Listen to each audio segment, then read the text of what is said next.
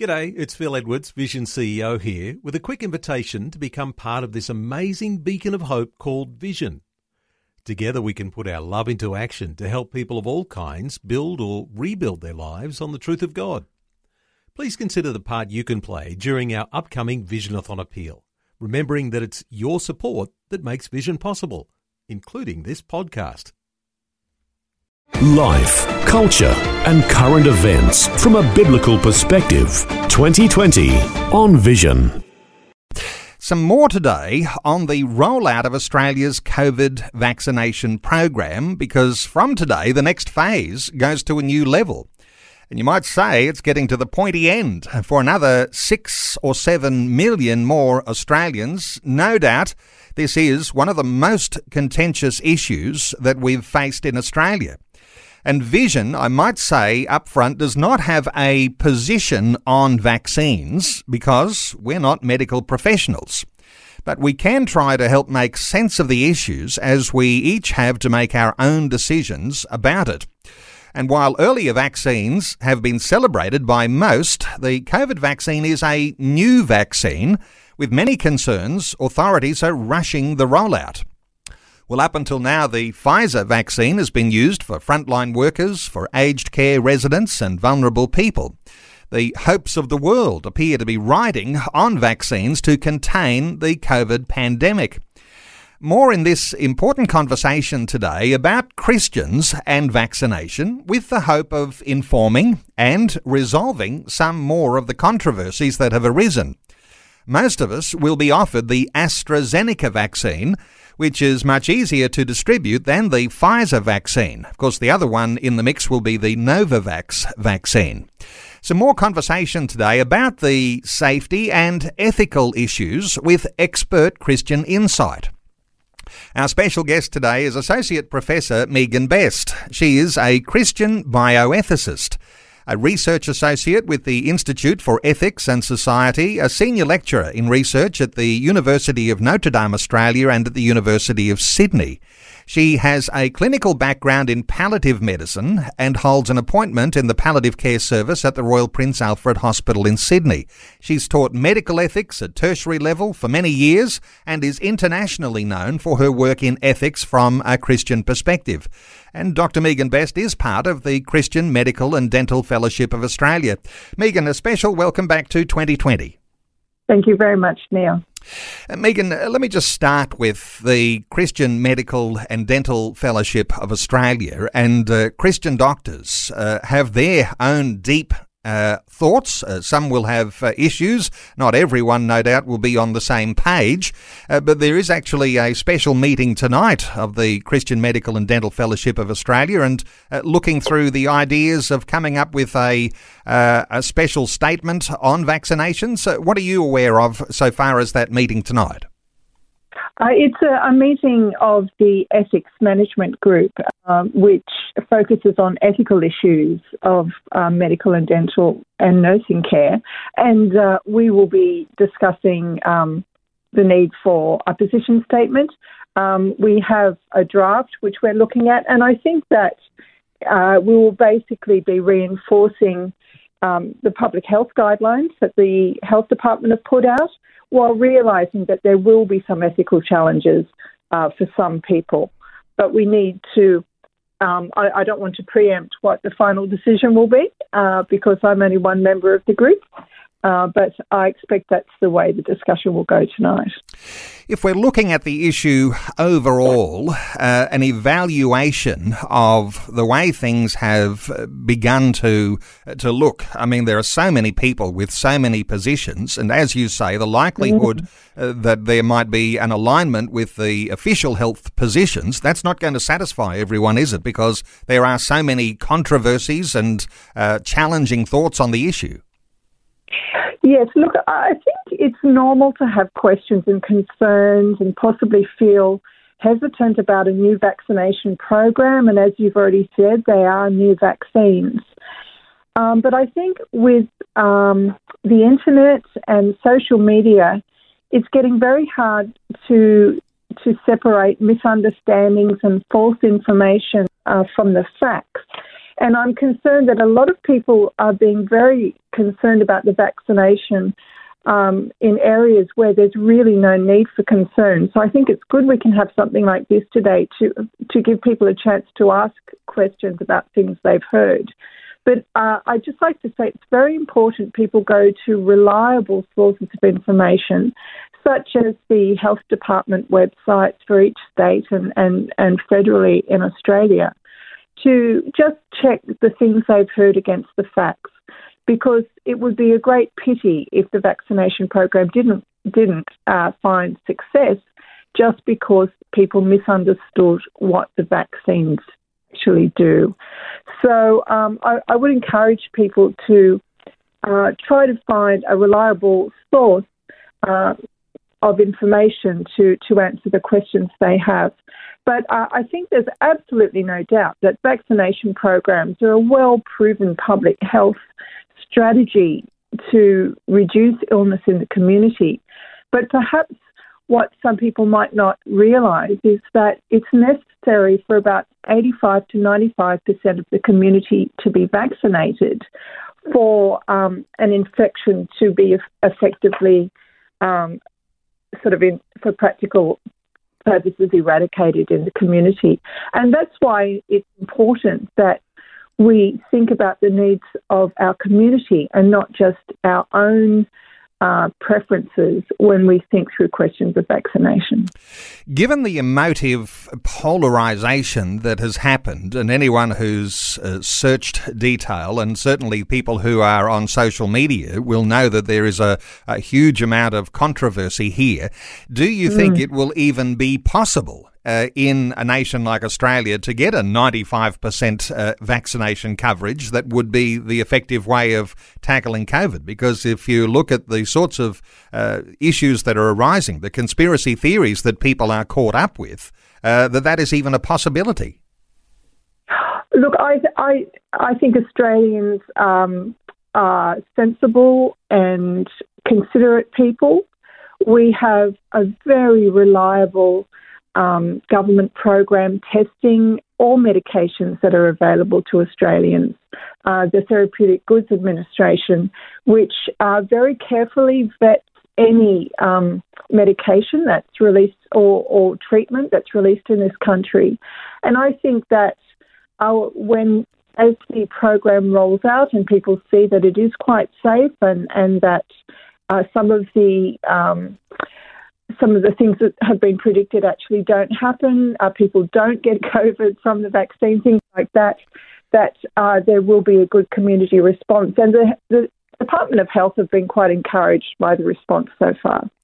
Megan, some people just will not trust anyone, including the TGA and including any of our Australian health authorities. When you are a Christian, how do you understand who you can trust here, because there are some Christians who are so Christian they won't trust anyone who's not Christian, and there are issues around, obviously, the conspiracy theories that surround the vaccinations, and so people are often pointing the fingers at the health authorities saying they're just bowing to, say, Big Pharma, or they haven't heard all of the information I've heard. How do you make sense of Christians and our faith and the way we might even trust a organisation like the TGA and health authorities even here in Australia?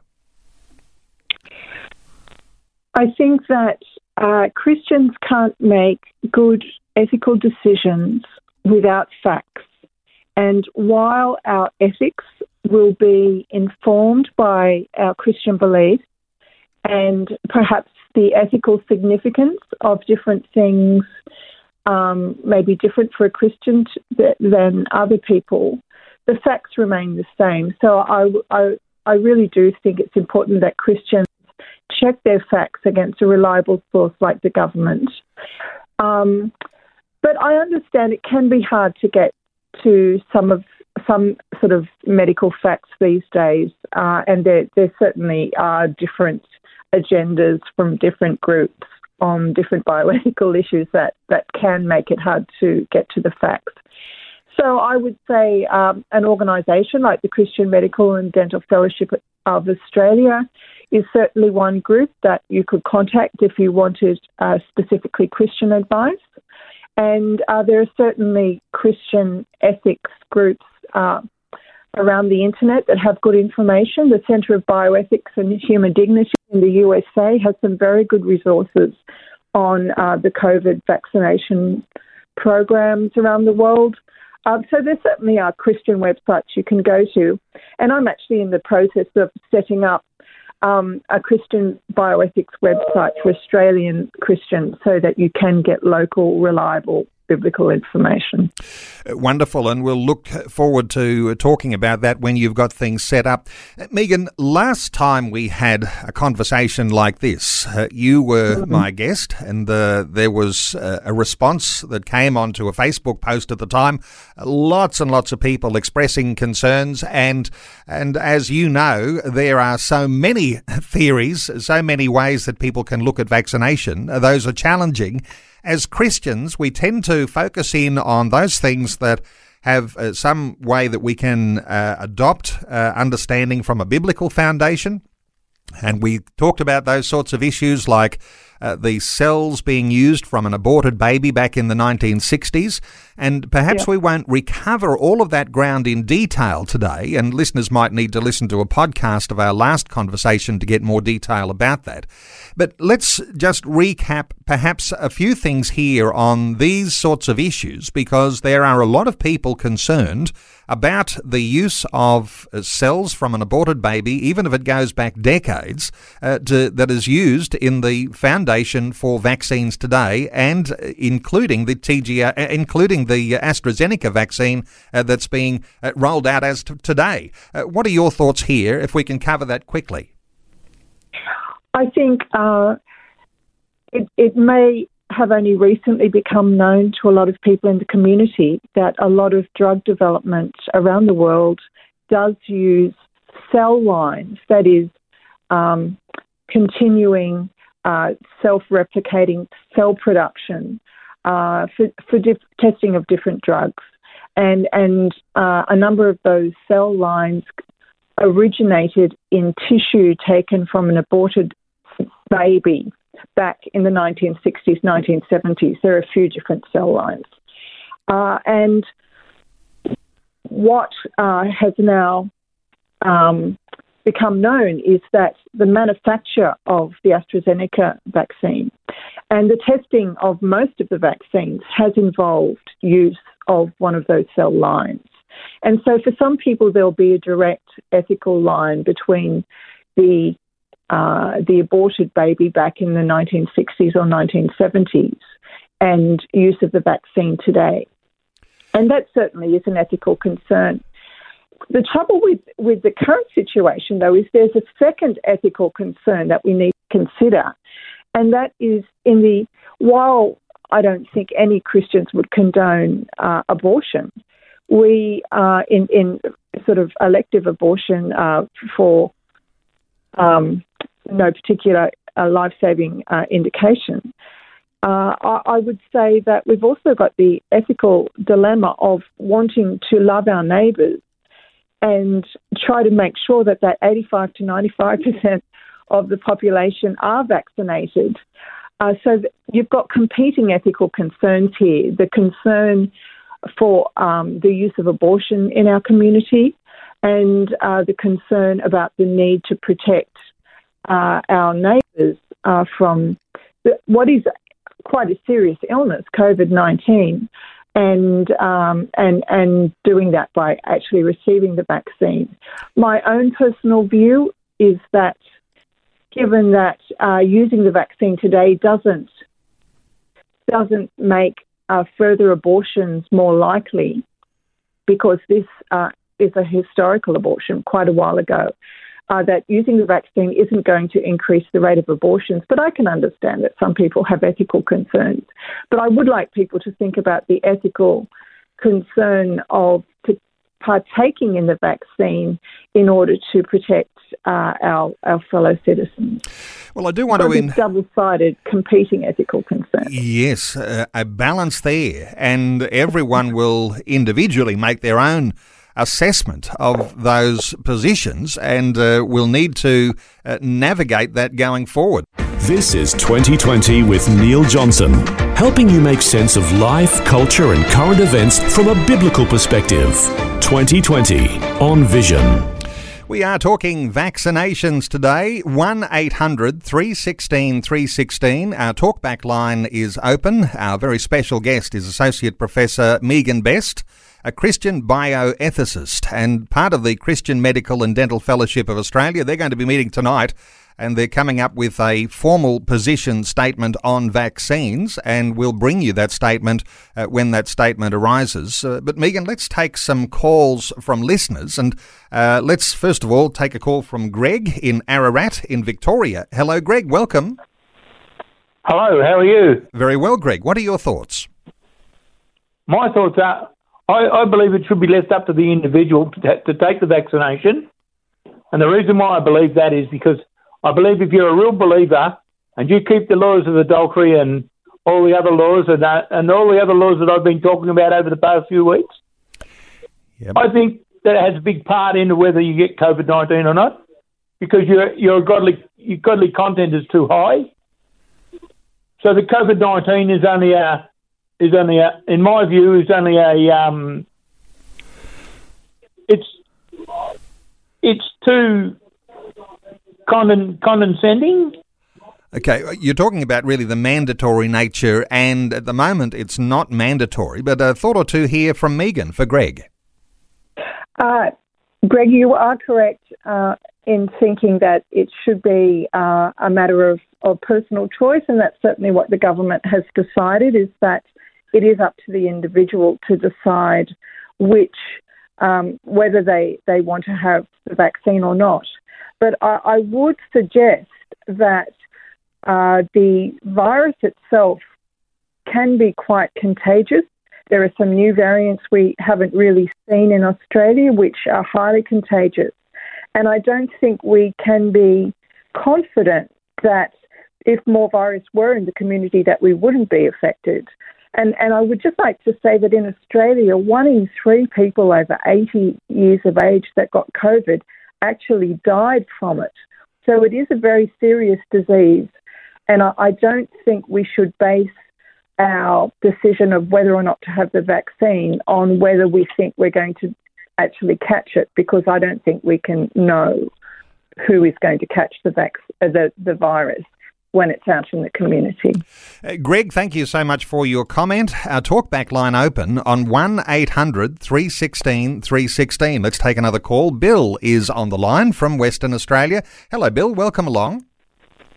Hello. I want to just say that this vaccines have been around 20 years. They're nothing new. And they're not approved by the Food and Drug Administration in America or the Centre for Disease Control, because they can't prove that they're safe or effective. And they do have two different cell lines from fetal babies in these vaccines, if people want to know that. All right, Bill, let's get a thought or two from Megan. I'm not quite sure what your information is, but there are certainly vaccines that have been approved in the United States and that are currently being rolled out. Different vaccines are being used in different countries around the world, and part of that's due to which vaccines that particular country can get access to, but there certainly is an active vaccination program in the United States. The vaccines that are available to us in Australia have been proven to be effective and safe. There was a recent meeting of the European Medicines Agency after some people raised a concern that the vaccine, the AstraZeneca vaccine, might be associated with increased blood clot formation.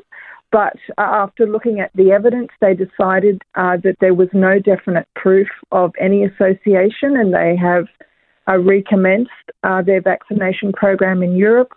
I think at the moment there is very good evidence from the United Kingdom and Israel that the Pfizer vaccine is in fact around 90% effective in reducing severe disease and hospitalisation for people who are infected with the COVID-19 vaccine. So the evidence so far is that the vaccines are safe and effective, but there are some historical fetal cell lines that are used in the manufacture of the AstraZeneca virus and that have been used in a number of other, the AstraZeneca vaccine, and also have been used to test the efficacy of the Pfizer vaccine. That's to see, do they actually give you antibodies against COVID once you have the vaccine? So that just that testing element of the vaccine use those fetal cell lines. There is no actual fetal tissue in the vaccine itself. The vaccine was used in a phase of testing the vaccine for Pfizer, and it is used in part of the manufacture of the AstraZeneca vaccine, but there is no fetal tissue in the vaccine itself. You are not injected with bits of embryo, you are not injected with embryo DNA. None of that tissue is actually in the vaccine itself. The concern is that fetal cell lines are used in the manufacturing and development processes for the vaccines, but there is no fetal tissue in the vaccines themselves. So it's an ethical dilemma, and individuals will need to decide what their conscience dictates. Bill, thank you so much for your call. 1-800-316-316 to participate in our conversation. Just while we are on the idea of approvals and the suggestion that the vaccines do have approvals, there is some thought here, and I'll get your impression, Megan, the idea of emergency approvals that have been made in nations around the world that are not altogether full approvals. In other words, there's still that element of doubt over the efficacy of the vaccines long term or health effects. What are your thoughts on the idea of emergency approvals? Well, I haven't honestly gone into every country's approval process, so I'm not in a position to comment. But I have looked at what's happened in Australia, and we are in such a blessed position here because we haven't had the overwhelming pandemic that has occurred in other countries. The Australian government didn't have an emergency situation. There was no time pressure for the Australian government to approve the vaccines because they've done such a great job in controlling the virus. So that might be the case in other countries. I can't say for sure. But in Australia, it wasn't an emergency approval. The TGA got all the information it needed, and it went, it went through the normal processes to check that these vaccines are safe and effective. So in Australia, it's not an emergency approval. We'll continue our conversation after Vision National News. 1-800-316-316 to be part of our conversation. Of course, I'll just remind listeners at Vision, we recognise that this is one of those very contentious issues in the Australian community. There are a variety of positions that have polarised many throughout the Christian community. Megan, let's continue to take calls from listeners. 1-800-316-316. It's a no-holds-barred conversation. You might have your thoughts, your opportunity to air those things that you've been hearing, questions you might have, comments about how you're seeing the vaccine rollout and all of the controversies around it. 1-800-316-316. Let's take a call from Julia in Burnie in Tasmania. Hello, Julia. Welcome. Good morning, folks. I actually had a question to Dr. Best that relates to a comment you made earlier, Neil, regarding the emergency authority. And I recognise from your answer that the vaccine doesn't fit into that category. But my understanding of the history of vaccines is that they're typically developed and tested over sort of 10 or 15 years. So for me and my family, and we have we are immune compromised, so we are in that risk group. But I'm finding it difficult to reconcile using a vaccine that hasn't undergone that testing process and therefore has no long-term insights into long-term effects, especially when it's a vaccine that's addressing something as new as a zoonotic disease, something that, you know, we don't have a significant history with vaccines with anyway. I was wondering if you could give me, I guess, some more clarity or food for thought. Dr. Megan Best, your thoughts for Julia? I am aware that there are concerns that COVID vaccines were developed too quickly to be safe when the timeline is compared with other vaccines available. But I can reassure you, Julia, that these vaccines have been developed without compromising quality, safety or effectiveness. And the reason I can say that is because the whole world was impacted by the COVID-19 pandemic.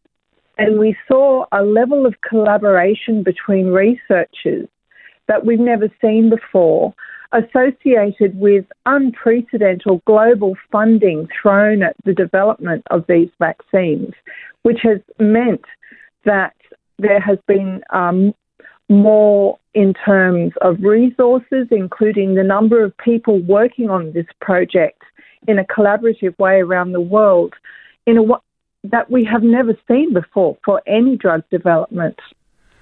Another way that the timeline was sped up was that some phases of development, which are usually done one after another in vaccine development, were done in parallel. All the phases of development were actually done properly, but they were done at the same time rather than one after the other. So we do know that all the usual processes for vaccine development were followed for the COVID vaccines. One thing we also need to remember is that even though COVID-19 is a new virus, it's similar to the SARS virus that we saw a few years ago in Asia. And so there was some knowledge about the type of vaccine that would be needed. And really, public health experts around the world knew that there was a big pandemic coming for some time. So there were some processes already in place anticipating the need to develop a vaccine quickly. So for all these reasons, even though it's true that the COVID vaccines were developed much more quickly than any other vaccine has ever been developed, it was still done according to the standard protocols. But because the COVID pandemic was recognised as a worldwide issue, we had worldwide efforts to get it done as quickly and efficiently as possible. And really we should see this rapid development of a vaccine as a blessing rather than a threat. But as I said, the TGA in Australia doesn't let any old drug in. There are some drugs that are allowed in America, for example, that the TGA have said, look, this just isn't safe enough for Australians.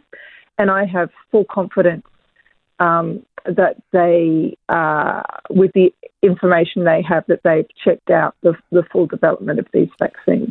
Again, it comes down to our personal view on whether we trust our own authorities, the Therapeutic Goods Administration, our health authorities here in Australia. Julia, thank you so much for your call. Our talkback line open on 1800 316 316. Bryony has been waiting patiently. Bryony in Penguin in Tasmania. Bryony, welcome.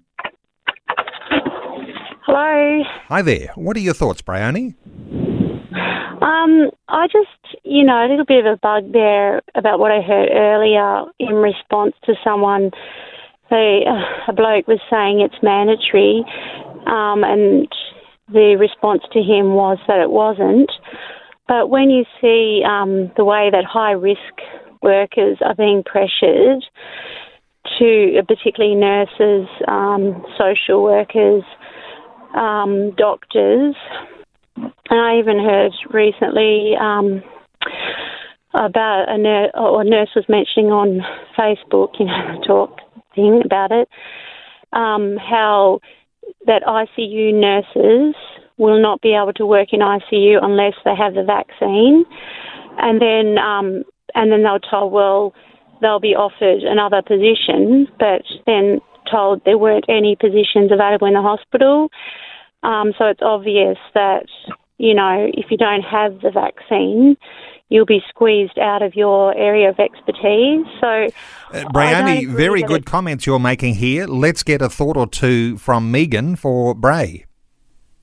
Well, thank you very much for your comments. I think it's true that normal health and safety issues in different vocations will be in place.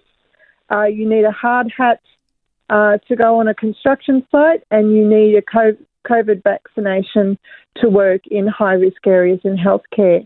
These guidelines are introduced for the safety of the individual, and I think that that's something we've seen already with other vaccines in children, that some children won't be allowed in, I think it's some daycare centres if they haven't had their vaccines.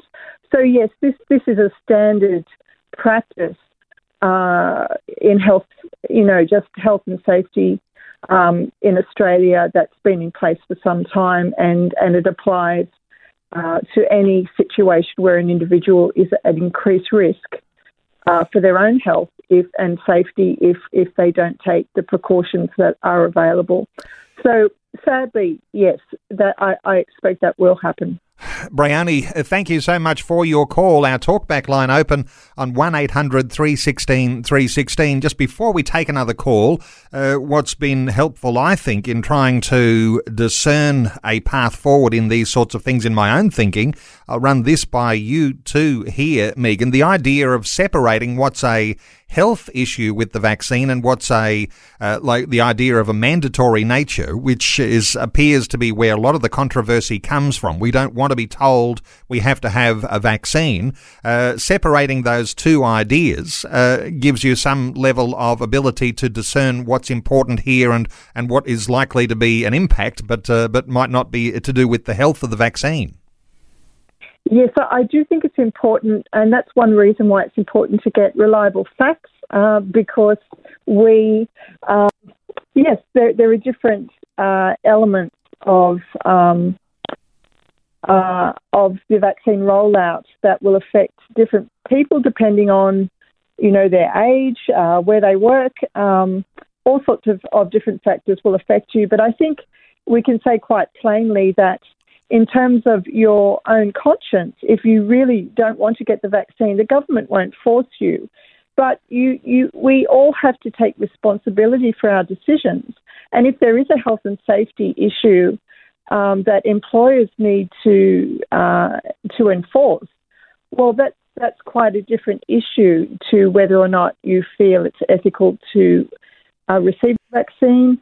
And it's certainly a different issue to whether or not the vaccine is going to work. So we need to separate all these different issues. You're quite right. Okay, and no doubt, while the government says it's not mandatory, as you're indicating, when it comes to hospitals, and if you want to be one of those workers working in the ICU, there's already protocols in place about how people are, in some ways here, protected if they're going to work in those high-risk environments for patients. But it'll be it'll be different, won't it? For you. You can't work at a hospital now if you haven't been vaccinated against everything you can be vaccinated against. So I have to keep my vaccination program up to date as a hospital doctor. It's just part of the employment package, and COVID's not going to be an exception. It's going to just join the list with all the other things I've been vaccinated against in order to work in hospitals. So this isn't COVID specific. This is just standard protocol for healthcare workers, that if you want to work with sick people, you need to receive the vaccines that will protect you against those infections because your employer is looking out for you. And it's not discrimination. It is health and safety for employers. And it's It's been in place for decades, and it's certainly not a new thing for COVID. And so many will feel as though that's a trampling on their rights to a level of freedom of making a decision one way or the other. Let's continue to take some calls. Let's hear from Marguerite in Rockhampton. Hello, Marguerite. How are you today? Well, thank you. Interesting listening to everything about the mandatory situation. We are feeling as if we're pressured to take this vaccine, and unfortunately it has, so I have been told, it's been killing animals up till 3 months, even though they said that they were ready for a pandemic to come, and it was like man-made. They knew what was going to happen. The animals were being killed by the injection 3 months before they brought it on to put it into humans. Okay, Marguerite, let's just deal with one issue here. Any thoughts here, Megan Best? I'm not familiar with the vaccine killing animals, but I do know that if any health concerns have arisen about the vaccine, both before and after it's been introduced, these reports are taken very seriously and investigated, and to date there have not been any significant health risks associated with the vaccines being used in Australia. Okay, let's see if we can get through as many calls as we can. Thank you so much for that contribution, Marguerite. Let's hear from Ronald on the Gold Coast in Queensland. Hello, Ronald. Welcome. Yeah, hello. Ronald, what are your thoughts? I just have a quick question. I heard about the Pfizer vaccine and the AstraZeneca vaccine, that they both have been developed using embryo cells some kind. And I was just wondering, is there any COVID vaccine out there that has been developed without any cells, embryo cells? Good. Ronald, a thought from Megan? Yes, there are some internationally, but the two vaccines currently available in Australia have used embryonic cell lines. The manufacture of the AstraZeneca vaccine and the testing of its efficacy involved fetal cell lines, and just the testing of the efficacy of Pfizer used embryo cell lines. So the ones available in Australia have used embryo cell lines. Ronald, thank you so much for your call. And it is all in the mix when it comes to sorting out how you understand what the decisions are we're all going to be called to make. Let's hear from Richard in Alstonville in New South Wales. Hello, Richard. Welcome. How you doing, guys? My question is, like, yes, as a Christian, I'm thinking about the ethical things as well, like from abortion point of view and everything as well, but the issue, the two things that really bother me is the fact that this is being used as a corporate tool, and I'm concerned that it is being corporatized from maybe not so much of a government thing, but from the big corporations around the world. And the other thing that concerns me about it is why are certain risk groups being given Pfizer? And not being given AstraZeneca, and other groups being, and a majority of other groups being given AstraZeneca, and yeah. So what I'm trying to say is, with that second one is, if AstraZeneca is safe, why are they not giving it to elderly people and people in risk and people in high hotel quarantine or healthcare or whatever like that? Richard making some good points there. Let's hear from Megan. Well, you've raised a couple of issues there. First of all, a lot of the decision of who gets which vaccine are just practical decisions of what's available. The Pfizer vaccine was approved first, so it was the one used first. The storage requirements are different for different vaccines, so there's some practical issues about transport and storage of vaccines that need to be taken into account. So as far as I'm aware, it's practical considerations rather than the nature of the different vaccines that decides who gets what. And certainly the whole vaccine rollout in Australia is designed that the people at the highest risk of getting the virus and those who would be most seriously impacted if they got infected by the virus are the groups that are being vaccinated first.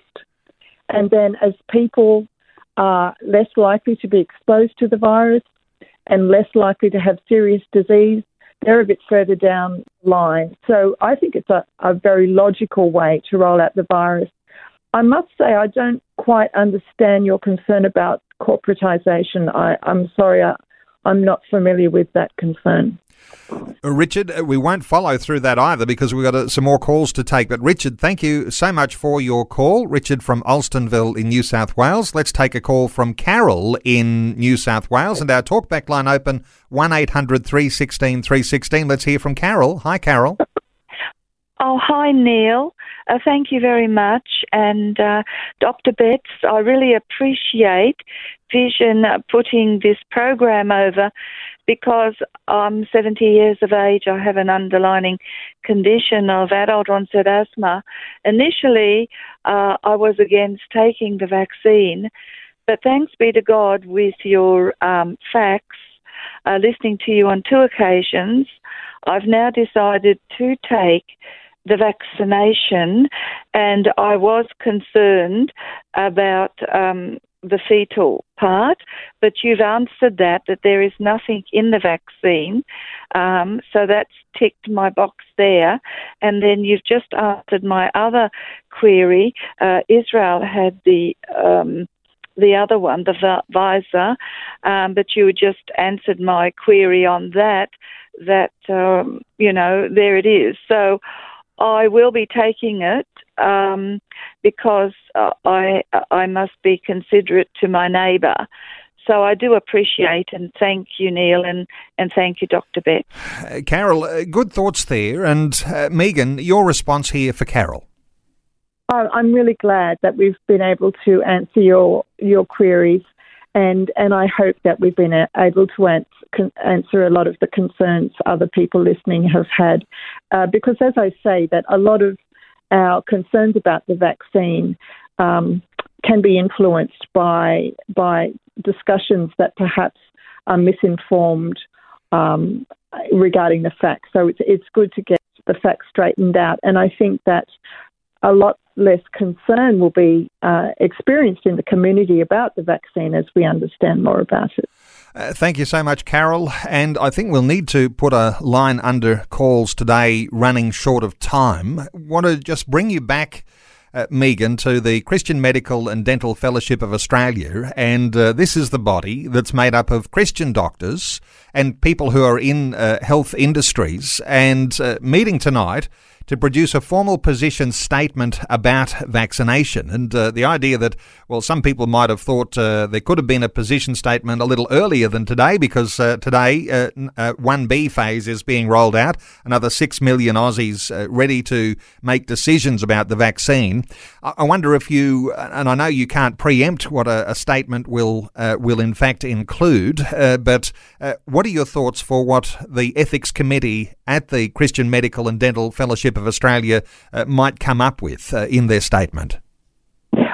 My gut feeling, and as you say, I can't preempt what other people will say, but my feeling from the email discussions we've had to date are that there's a very strong support for the public health guidelines put out by our Department of Health, while at the same time acknowledging that there are some ethical problems with these vaccines. But as a group, we have no concern about the safety and the efficacy of this vaccine or vaccination programs in general.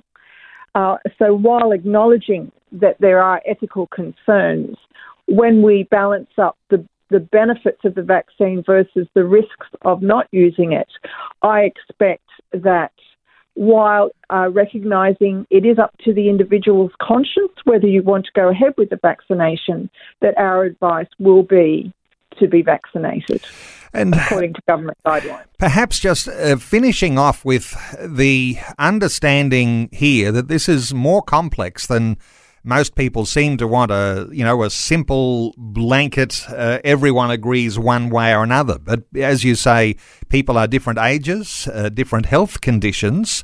There's also issues around women of childbearing age and people who are pregnant, those sorts of issues, and then, of course, children and teenagers and people who are... Yes, there are some groups where the trials have not been completed, and one way to keep up to date with those issues is, once again, to look at the Department of Health websites, because they do have specific guidelines for elderly people, for pregnant women, for women wanting to become pregnant, for women who are breastfeeding.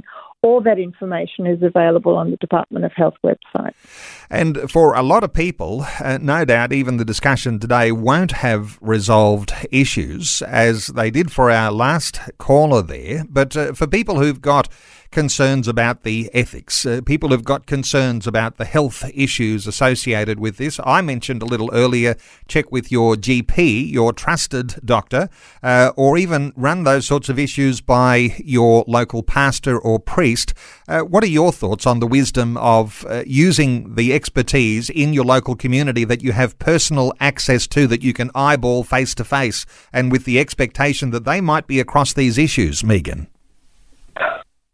I'm getting a sense of the responses to the radio programs has been that there's a lot of distrust of government authorities, of corporations, of people in authority. And I think that if you are not confident in those people, it is best to talk to those people you do know and you do trust and ask their advice. Because in the end, there are the issues about whether the vaccine works, whether it's safe, and your GP knows you, they know your healthcare situation, your any health issues you have. They can actually personalise their advice for you and your family. And then there are the ethical issues around the need to support the people in our community by joining in the vaccination effort versus the concern about historic use of fetal cell lines. And these are valid ethical concerns, and I do think that talking to your local minister would be a very wise way to go ahead, once again, with someone who knows you, who you trust, and from whom you will be able to get information that you can be confident about. And this conversation will likely on a podcast be available mid-afternoon if you want to listen to any of these details again. And let me just re-emphasise, Vision does not have a position on vaccines because we're not medical professionals, but we can try to help make sense of the issues as we each have to make our own decisions about it. Our special guest today has been Dr. Megan Best. She is part of the Christian Medical and Dental Fellowship of Australia. She did say they are working on a position statement, and likely perhaps this week that will be available. I'll point people to the website cmdfa.org.au. It's the Christian Medical and Dental Fellowship of Australia, cmdfa.org.au. They do have a publication called Luke's Journal, and no doubt there'll be more and more detail coming in Luke's Journal as to how Christian doctors are talking about the vaccine. cmdfa.org.au. Dr. Megan Best, and, Megan, for people to connect with you, just remind me, you have a website too, and I don't have it written down here. What's the best way for people to connect? It's not fully functional, but I can be contacted through the University of Notre Dame, Australia, where I work at the Institute for Ethics and Society. And my email is on the website the Institute for Ethics and Society. Wonderful. Megan, thank you so much for taking some time to share your thoughts and your heart with us today on 2020. Thank you, Neil. Thanks for taking time to listen to this audio on demand from Vision Christian Media. To find out more about us, go to vision.org.au.